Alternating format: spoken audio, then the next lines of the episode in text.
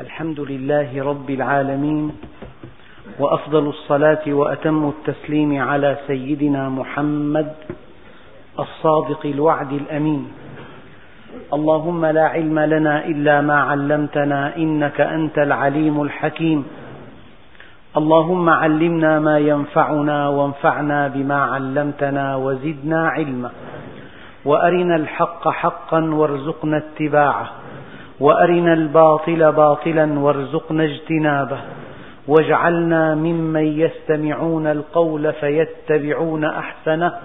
وأدخلنا برحمتك في عبادك الصالحين.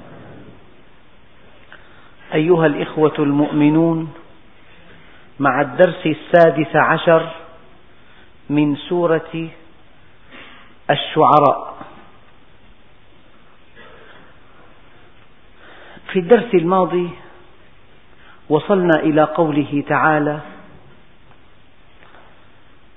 أفرأيت إن متعناهم سنين ثم جاءهم ما كانوا يوعدون ما أغنى عنهم ما كانوا يمتعون وما أهلكنا من قرية إلا لها منذرون ذكرى وما كنا ظالمين وما تنزلت به الشياطين وما ينبغي لهم وما يستطيعون إنهم عن السمع لمعزولون فلا تدع مع الله إلها آخر فتكون من المعذبين. وأنذر عشيرتك الأقربين. واخفض جناحك لمن اتبعك من المؤمنين. النبي عليه الصلاة والسلام أمر في, هذه الآيات أن ينذر عشيرته الأقربين والأقربون أولى بالمعروف الأقربون إليك أولى بتوجيهك الأقربون إليك أولى بعنايتك الأقربون نسبا والأقربون مكانا والأقربون في العمل. يعني المؤمن يبدأ بمن حوله يبدأ بأهله يبدأ بأولاده يبدأ بإخوته بأخواته يبدأ بعشيرته يبدأ بأبناء حيه يبدأ بزملائه في العمل يبدأ بجيرانه. هكذا كان توجيه الله سبحانه وتعالى للنبي عليه الصلاة والسلام. وأنذر عشيرتك الأقربين. يعني هناك أناس يدعون بلدهم ويبحثون عن عمل صالح في مكان آخر. بلدهم أولى بهم هذه هذا الأصل. بلدهم أولى بهم أقرباؤهم أولى بهم عشيرتهم أولى بهم البلد الذي احتضنهم أولى بهم وأنذر عشيرتك الأقربين. يعني ما من علاقة ما من علاقة طيبة أوقع في النفس من علاقة الإيمان بين الأقارب. يعني إذا كان أخوك مؤمنا وكانت أخواتك الإناث مؤمنات وكان أولادك على الطريق الصحيح فهذه سعادة ما بعدها سعادة. هذا يستنبط من قوله تعالى وأنذر عشيرتك الأقربين.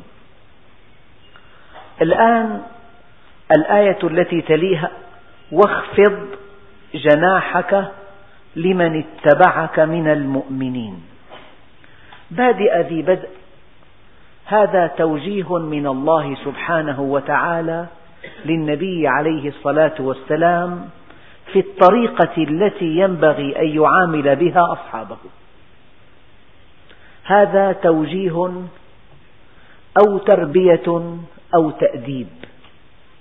حينما سئل النبي عليه الصلاة والسلام عن هذا الأدب الرفيع الذي يتحلى به فما زاد عن أن قال أدبني ربي فأحسن تأديبي. وهذه الآية من تأديب الله سبحانه وتعالى. واخفض جناحك لمن اتبعك من المؤمنين. خفض الجناح كناية والكناية هي التعبير عن الشيء ببعض لوازمه. إذا أردت أن تعبر عن كرم إنسان قد تستخدم أسلوبا غير مباشر. الكريم من لوازمه أن بابه لا يغلق دائما الضيوف تدخل منه. فإذا عبرت عن الكرم بطريقة مباشرة تقول فلان كريم. هذا الأسلوب اسمه الأسلوب المباشر. أما إذا أردت أن تعبر عن كرم هذا الإنسان بطريقة غير مباشرة تستخدم الكناية. تقول فلان بابه لا يغلق. أي كريم. إذا أردت أن تعبر عن أن هذا الإنسان قد ندم وقلت فلان ندم استخدمت الأسلوب المباشر. أما إذا أردت أن تستخدم الكناية تقول فلان عض على أصبعه. عض على أصبعه. والعض على الأصبع يوم يعض الظالم على يديه كناية عن الندم الشديد. وخفض الجناح كناية عن التواضع. خفض الجناح كناية عن التواضع. والنبي عليه الصلاة والسلام قال تواضعوا لمن تعلمون. تواضعوا لمن تعلمون. الله سبحانه وتعالى يوجه النبي عليه الصلاة والسلام أو يؤدبه أو يربيه كي يكون متواضعا مع أصحابه. واخفض جناحك لمن اتبعك من المؤمنين. يبدو أن خفض الجناح يؤلف القلوب. يبدو أن خفض الجناح يعين على المحبة والمحبة أساس في الدعوة إلى الله.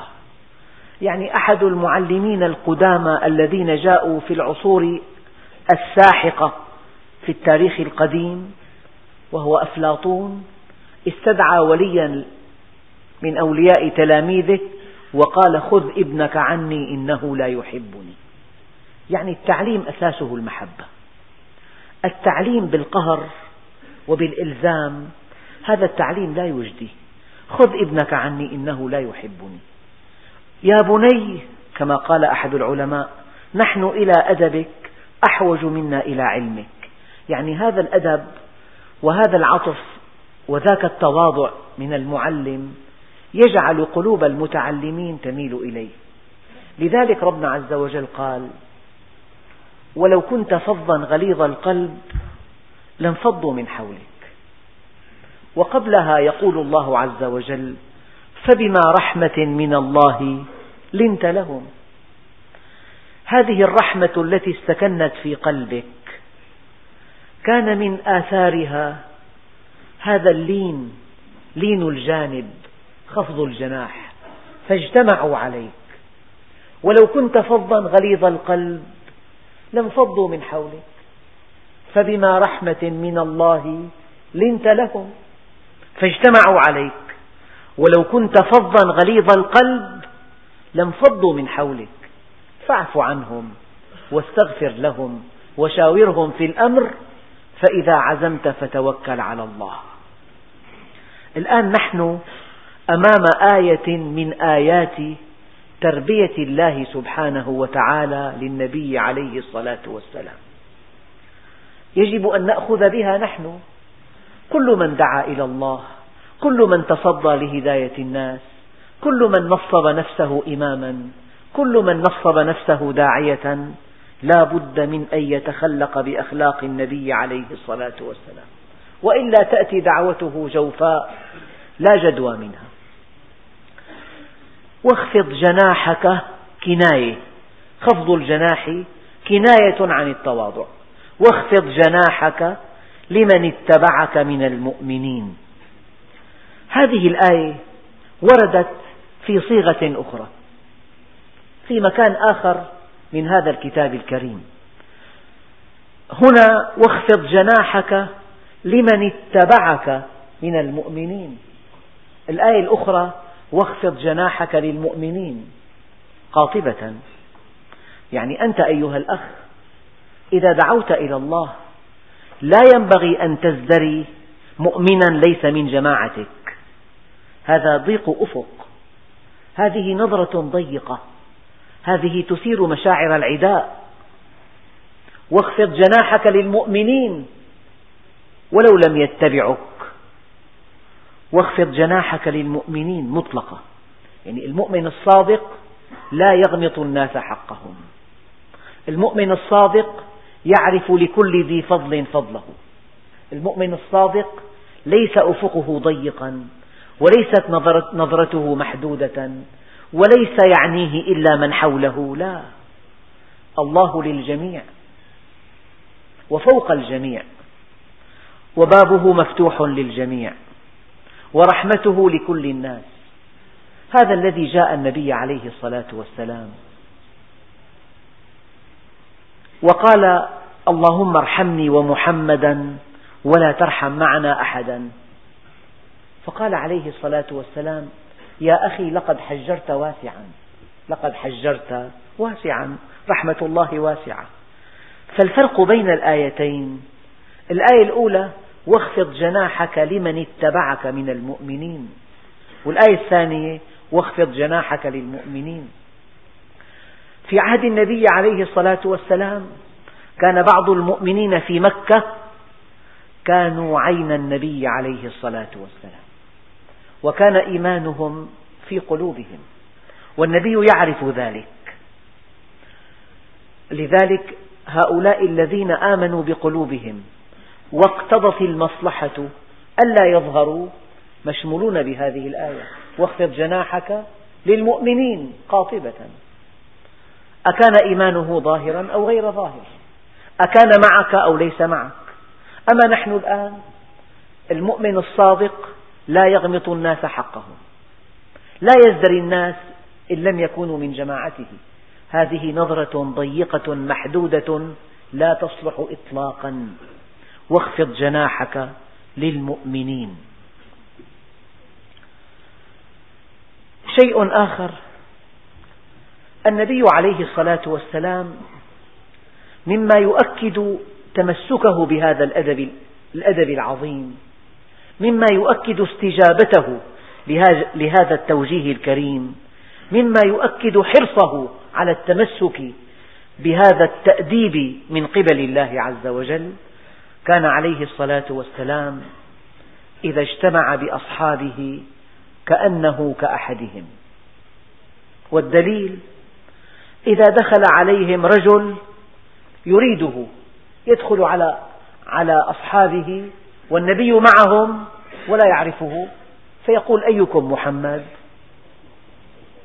ماذا نستنبط من هذا؟ أنه كان إذا جلس مع أصحابه فهو كأحدهم تماما. وإذا سار مع أصحابه كان كأحدهم أيضا. كان عليه الصلاة والسلام لا يعطي لنفسه امتيازا أبدا.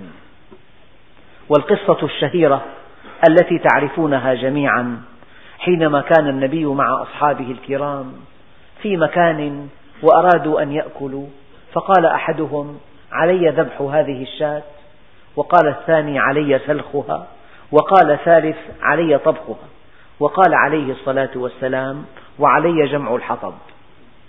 فلما قال أحدهم يا رسول الله نكفيك ذلك قال أعرف ذلك ولكن الله يكره أن يرى عبده متميزا على أقرانه. هذا خلق النبي عليه الصلاة والسلام.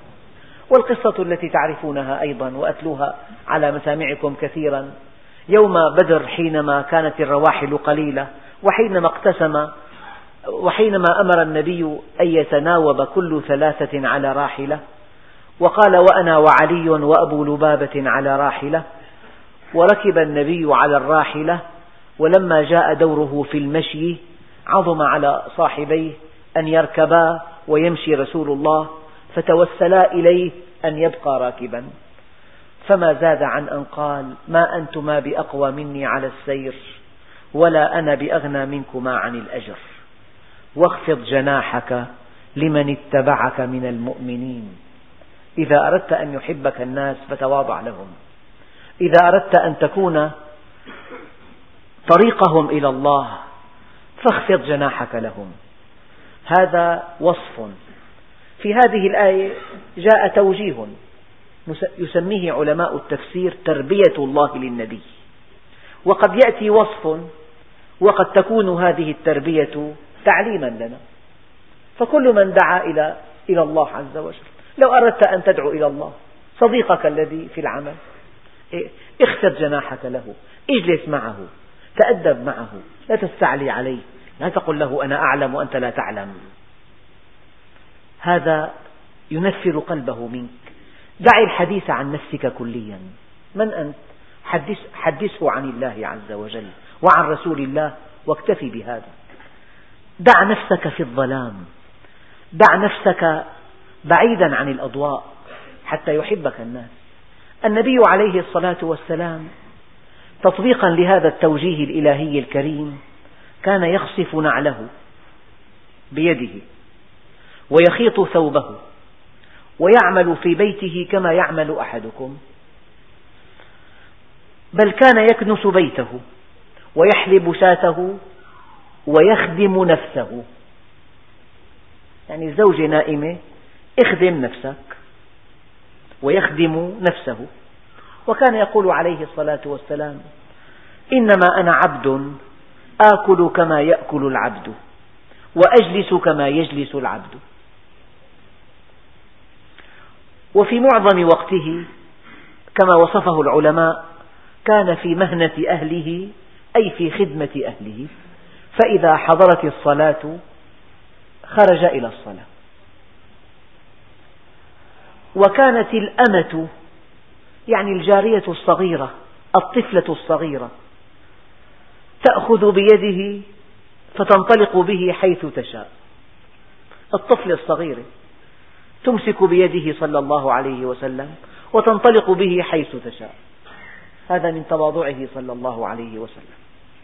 وكان عليه الصلاة والسلام تطبيقا لهذا, التوجيه الكريم يمر بالصبيان فيسلم عليهم. ولو لم يعرف أسماءهم يقول السلام عليكم يا صبيان. ومن هذا التوجيه الكريم كان إذا أكل لعق أصابعه الثلاث لعق الإصبع, الأصبع من السنة. ومن توجيه الله الكريم أن النبي عليه الصلاة والسلام ما رؤي مادا رجليه قط. أبدا. سيد الخلق وحبيب الحق. وما رؤي مادا رجليه قط. وما عاب طعاما قط. من تواضعه صلى الله عليه وسلم. ولم يكن ينتقم لنفسه قط. لا ينتقم لنفسه أبدا. إنما يغضب إذا انتهكت حرمة من حرمات الله. كان يأكل مع الخادم ويجالس المسكين ويمشي مع الأرملة واليتيم. وكان يبدأ من لقيه بالسلام. ويجيب دعوة من دعاه ولو إلى أيسر شيء. إلى أيسر شيء. قال مرة لو دعيت إلى ذراع أو كراع لأجبت. ولو أهدي إلي ذراع أو كراع لأجبت. هذه أخلاقه صلى الله عليه وسلم. كان يعود المريض. ويشهد الجنازة ويركب الدابة. طبعا في وقته أن تركب حصانا غالي الثمن شيء يدعو إلى الشعور بالتفوق. أما أن تركب دابة قميئة هذا شيء لا يفعله إلا أواسط الناس. كان عليه الصلاة والسلام يركب دابة مما, يركب مما يركبه عامة الناس. من تواضعه صلى الله عليه وسلم أن امرأة كانت تخدم المسجد. امرأة فقيرة لا يعرفها أحد بل لا يعرف أحد اسمها. كانت تخدم المسجد وتوفيت. يبدو أن أصحاب النبي عليهم رضوان الله رأوا أنها أقل شأنا من أن يذكروا للنبي أنها ماتت. أقل شأنا من أن يذكروا للنبي أنها ماتت. ماتت ودفنوها. فلما سأل عنها النبي عليه الصلاة والسلام وأجابوه بأنها ماتت ودفنت تألم ألما شديدا. فقال هل أعلمتموني فتوجه إلى قبرها وزار قبرها واستغفر له. هذه أخلاقه إذا كنت من المؤمنين الصادقين فهذه أخلاق النبي عليه الصلاة والسلام. واخفض جناحك لمن اتبعك من المؤمنين. يعني بعض العلماء علماء السيرة جمعوا بعض شمائله في نص متصل. يعني من المناسب أن أقرأه لكم في مناسبة هذه الآية واخفض جناحك لمن اتبعك من المؤمنين. كان عليه الصلاة والسلام جم التواضع وافر الأدب يبدأ الناس بالسلام وينصرف بكله إلى محدثه بكله. صغيرا كان أم كبيرا؟ يعني أحيانا ابنك بحدثك أول مرة والثانية والثالثة قلت له شو قلت لي؟ شو ما فهمت عليك. أنت مشغول. النبي عليه الصلاة والسلام من أدبه الرفيع أنه ينصرف بكله إلى محدثه. صغيرا كان أو كبيرا بكله. ويكون آخر من يسحب يده إذا صافح. يعني إنسان بيكون من أقل الناس شأنا. يجلس إلى جانبه رجل يبتعد عنه تأففا. أما النبي عليه الصلاة والسلام آخر من يسحب يده إذا صافح. وإذا تصدق وضع الصدقة بيده في يد المسكين. لا يلقيها له إلقاء يضعها بيده في يد المسكين وهذا من تواضعه صلى الله عليه وسلم. وإذا جلس جلس حيث ينتهي به المجلس. ليش ما خلوا لي محل فاضي؟ اجلس حيث ينتهي بك المجلس. هذا أدب النبي عليه الصلاة والسلام. لم ير مادا رجليه قط ولم يكن يأنف من عمل لقضاء حاجته. يعني من حمل حاجته بيده برئ من الكبر. أو حاجة صاحب أو جار فكان يذهب إلى السوق ويحمل بضاعته ويقول أنا أولى بحملها. واخفض جناحك لمن اتبعك من المؤمنين أنا أولى بحملها. وكان يجيب دعوة الحر والعبد والمسكين وكان يقبل عذر المعتذر وكان يرفو ثوبه ويخصف نعله ويخدم نفسه ويعقل بعيره ويكنس داره وكان في مهنة أهله وكان يأكل مع الخادم ويقضي حاجة الضعيف والبائس وكان يمشي هونا خافض الطرف متواصل الأحزان دائم الفكرة لا ينطق من غير حاجة. طويل السكوت. إذا تكلم تكلم بجوامع الكلم. كان دمثا لطيفا يعني. ليس بالجاحف ولا المهين يعظم النعم. وإن دقت. يعني لو أنه شرب كأس ماء. الحمد لله رب العالمين. الذي جعل هذا الماء جعله مستساغا. وجعل طريقه سالكا. لا يذم منها شيئا من هذه النعم. في إنسان بكشر بس يأكل أكلة وكأنه يعني قد اشمأز منها. لا يذم منها مذاقا ولا يمدحه أيضا. أيام سهرة كلها على الأكل. الكوسايات وحجم وطرايا ولا يمدحه.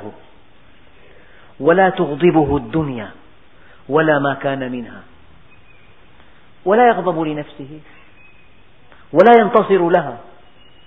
إذا غضب أعرض وأشاح وإذا فرح, فرح غض بصره. كان يؤلف ولا يفرق يقرب ولا يبعد يكرم كريم كل قوم ويوليه عليهم. يتفقد أصحابه يسأل الناس عما في الناس. يعني أيام في قضايا تقلق الناس. يسأل الناس عما في الناس. كيف حالكم؟ كيف أعمالكم؟ كيف أهلكم؟ هل أنتم مرتاحون؟ يعني يسأل الناس عما في الناس. يحسن الحسن ويصوبه ويقبح القبيح ويوهنه. لا يقصر عن حق ولا يجاوزه ولا يحسب جليسه أن أحدا أكرم عليه منه. من سأل حاجة لم يرده إلا بها أو ما يسره من القول. كان دائم البشر سهل الخلق لين الجانب ليس بفظ ولا غليظ ولا صخاب ولا فحاش ولا عياب ولا مزاح يتغافل عما لا يشتهي. ولا يخيب فيه مؤملة وكان لا يذم أحدا ولا يعيره ولا يطلب عورته. ولا يتكلم إلا فيما يرجى ثوابه يضحك مما يضحك منه أصحابه ويتعجب مما يتعجبون ويصبر على الغريب وعلى جفوته في مسألته ومنطقه. لا يقطع على أحد حديثه حتى يجوزه والحديث عن شمائله صلى الله عليه وسلم لا تتسع له المجلدات. يعني إذا الواحد قرأ كتاب الجامع الصغير في آخره في كان صلى الله عليه وسلم. تعتقد أكثر من مئة حديث عن شمائله صلى الله عليه وسلم. كان جل ضحكه التبسم كان يفعل كذا وكذا كان يأكل كذا وكذا كان إذا دخل بيته لف ثوبه كان إذا دخل بيته بساما ضحاكا. يعني هذه شمائله صلى الله عليه وسلم إذا اطلع الإنسان عليها ينبغي أن يجعلها طريقا له في حياته. الآن الشيء الذي يعنينا هو أن الله سبحانه وتعالى وجه النبي عليه الصلاة والسلام أو أدبه أو رباه بهذه الآية. واخفض جناحك لمن اتبعك من المؤمنين. سؤال هل في القرآن الكريم آيات أخرى تؤدب النبي عليه الصلاة والسلام؟ وتكون هذه الآيات أيضا منهجا لنا في معاملة الناس. الحقيقة في القرآن الكريم ما يزيد عن سبعة عشر آية تختص بتأديب النبي عليه الصلاة والسلام. من هذه الآيات ويقولون هو أذن النبي أذن يعني يستمع إلى الناس ويصدر أحكامه ارتجالا. من دون بحث أو تدقيق يستمع لكلام الآخرين ويتصرف من دون دراية هكذا يتهمه أعداؤه. الله سبحانه وتعالى علمه أن يجيب عن هذا النقد الجارح إجابة لطيفة هادئة. ويقولون هو أذن قل يا محمد أذن خير لكم. أنا أستمع لقضاياكم ولمشكلاتكم ولا ولا أتخذ قرارا من دون تحقيق أو درس أو بحث أو تبصر. والله سبحانه وتعالى يقول يا أيها الذين آمنوا إن جاءكم فاسق بنبأ فتبينوا أن تصيبوا قوما بجهالة فتصبحوا على ما فعلتم نادمين. فربنا عز وجل أدب وقال حتى النقد الجارح حتى النقد القاسي إذا نقد به النبي عليه الصلاة والسلام علمه الله سبحانه وتعالى أن يجيب عليه إجابة هادئة لطيفة لا تجريح فيها. ويقولون هو أذن؟ قل يا محمد أذن خير لكم. أنا أنا أستمع لخيركم أستمع لأنفعكم أستمع لآخذ بيدكم ولا أستمع فيكم من دون ولا أبادر إلى عمل من دون بحث أو تدقيق أو دراسة أو آه، متابعة. شيء آخر الله سبحانه وتعالى وجه النبي عليه الصلاة والسلام وأن احكم بينهم بما أنزل الله ولا تتبع أهواءهم. هذا موقف دقيق. يعني أحيانا تتمنى أن تتساهل مع زيد من الناس لعله يأتي إلى المسجد لعله يصبح من إخوانك لعله يستقيم. إذا تساهلت معه في الباطل يعني إذا أفتيت له فتيا لا ترضي الله ولكنها ترضيه هذا لا يصح في الدعوة إلى الله عز وجل. وأن يحكم بينهم بما أنزل الله ولا تتبع أهواءهم. أي لا تتبع أهواءهم لعلهم يؤمنون. يعني من صفات الدعوة إلى الله أن ترد على الإساءة بالإحسان. بالإحسان. أنت فوق مستوى الانتقام. أنت فوق أن ترد على السيئة بسيئة مثلها. لأنك تنصب نفسك مثلا أعلى للناس.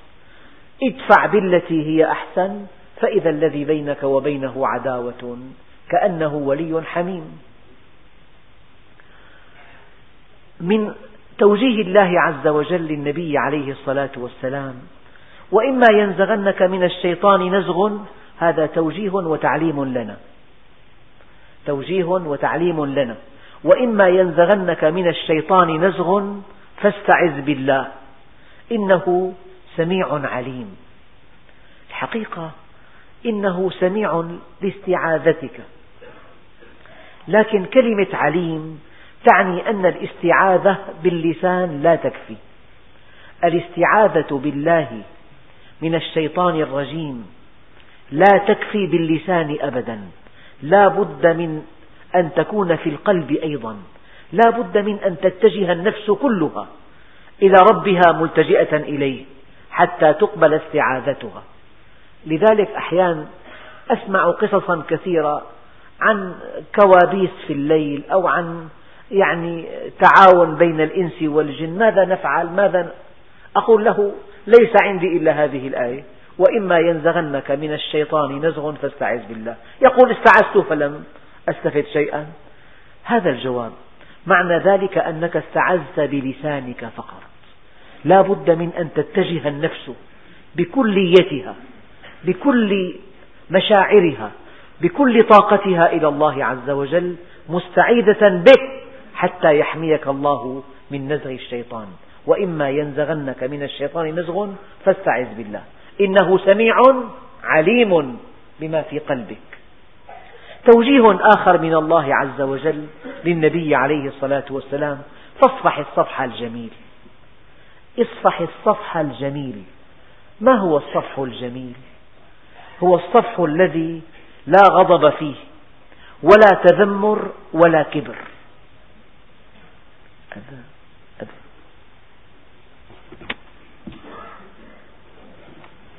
هذه توجيهات الله سبحانه وتعالى للنبي عليه الصلاة والسلام. إنها توجيهات وتعليم لنا في الدرجة الأولى. وتوجيه آخر من هذه التوجيهات يقول الله عز وجل طبعا هذه التوجيهات كلها على شاكلة واخفض جناحك لمن اتبعك من المؤمنين. ولا تمدن عينيك إلى ما متعنا به أزواجا منهم. زهرة الحياة الدنيا لنفتنهم فيه. ورزق ربك خير وأبقى. يعني لا تطمع بما عند الناس. أو لا تتمنى ما أعطى الله بعض الناس من متاع الحياة الدنيا. هذا شأن من دعا إلى الله عز وجل. ولا تمدن عينيك إلى ما متعنا به أزواجا منهم زهرة الحياة الدنيا لنفتنهم فيه ورزق ربك خير وأبقى. سيدنا عمر دخل على النبي عليه الصلاة والسلام وقد استلقى على حصير وقد أثر الحصير في خده الشريف. فقال يا عمر قال سيدنا عمر رسول الله ينام على الحصير وكسرى ملك الفرس ينام على الحرير. فقال عليه الصلاة والسلام أو في شك أنت يا ابن الخطاب؟ يعني أفي شك أنت من نبوتي؟ أولئك قوم عجلت لهم طيباتهم في حياتهم الدنيا وإنما هي نبوة وليست ملكا. إذا لا تمدن عينيك إلى ما متعنا به أزواجا منهم زهرة الحياة الدنيا لنفتنهم فيه ورزق ربك خير وأبقى. ولا تمنن تستكثر. توجيه آخر. يعني لا تستكثر الناس بعطائك. لا تعلق أملا على أن هذا العطاء يجعل الناس يلتفتوا إليك ويحبوك. أعطهم لله دون أن تنتظر منهم ولاء ولا إقبالا ولا التفاتا ولا تمن. تستكثر بمنك هذا الناس حولك. ولا تمن تستكثر ولربك فاصبر. وليكن صبرك لله عز وجل لا لجهة أخرى. واصبر وما صبرك إلا بالله ولربك فاصبر. خذ العفو وأمر بالعرف وأعرض عن الجاهلين. وهذا توجيه آخر من توجيهات الله عز وجل للنبي عليه الصلاة والسلام. هذا الذي يدعو إلى الله ينبغي أن يتسم بالعفو والصفح لأن, لأن الصفة التي تخالف هذه الصفة لا تليق بمن دعا إلى الله عز وجل.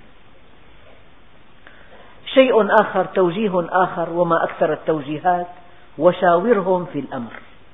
النبي عليه الصلاة والسلام شاور أصحابه قبيل معركة بدر وشاورهم قبيل معركة أحد وشاورهم قبيل معركة الخندق وكان يشاورهم دائما مشاورة حقيقية لأن الله سبحانه وتعالى أمره أن يشاورهم. ومن استشار الرجال استعار عقولهم. وشيء آخر من توجيهات الله عز وجل إن ذلكم كان يؤذي النبي فيستحي منكم. كان حياؤه صلى الله عليه وسلم يغلب عليه. كان يستحي أن يواجه أحدا بما يكره. كان يستحي أن ينبه أحدا إلى عمل يؤذي النبي.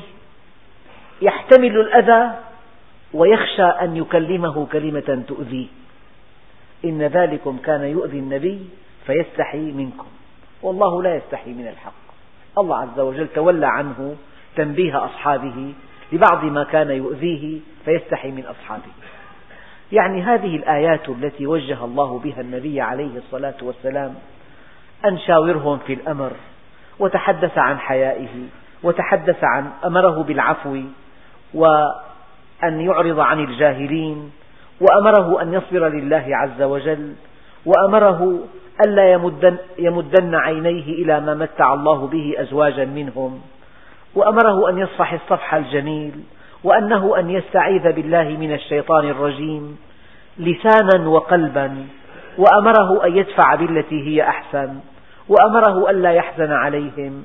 وأن يترفع عن عطاياهم. وأن يحكم بينهم بما أنزل الله ولا يتبع, أهواء ولا يتبع النبي أهواءهم. ونهاه عن أن يتبع أهواءهم. هذه التوجيهات يجب أن يأخذ بها كل إنسان أراد أن يحدث الناس عن الله عز وجل. على كل ذكرت هذه التوجيهات استدراكا للتوجيه الذي ورد في هذه الآية واخفض جناحك لمن اتبعك من المؤمنين فإن عصوك فقل إني بريء مما تعملون وتوكل على العزيز الرحيم الذي يراك حين تقوم وتقلبك في الساجدين إنه هو السميع العليم. في الدرس القادم إن شاء الله سيكون مركز الثقل في هذه الآيات بحث التوكل. متى يكون التوكل صحيحا؟ متى يكون التوكل تواكلا؟ متى يذم الإنسان على تواكله؟ ومتى يمدح على توكله. موضوع دقيق إن شاء الله. نجعله موضوع الدرس القادم وهو حول الآية الكريمة وتوكل على العزيز الرحيم والحمد لله رب العالمين.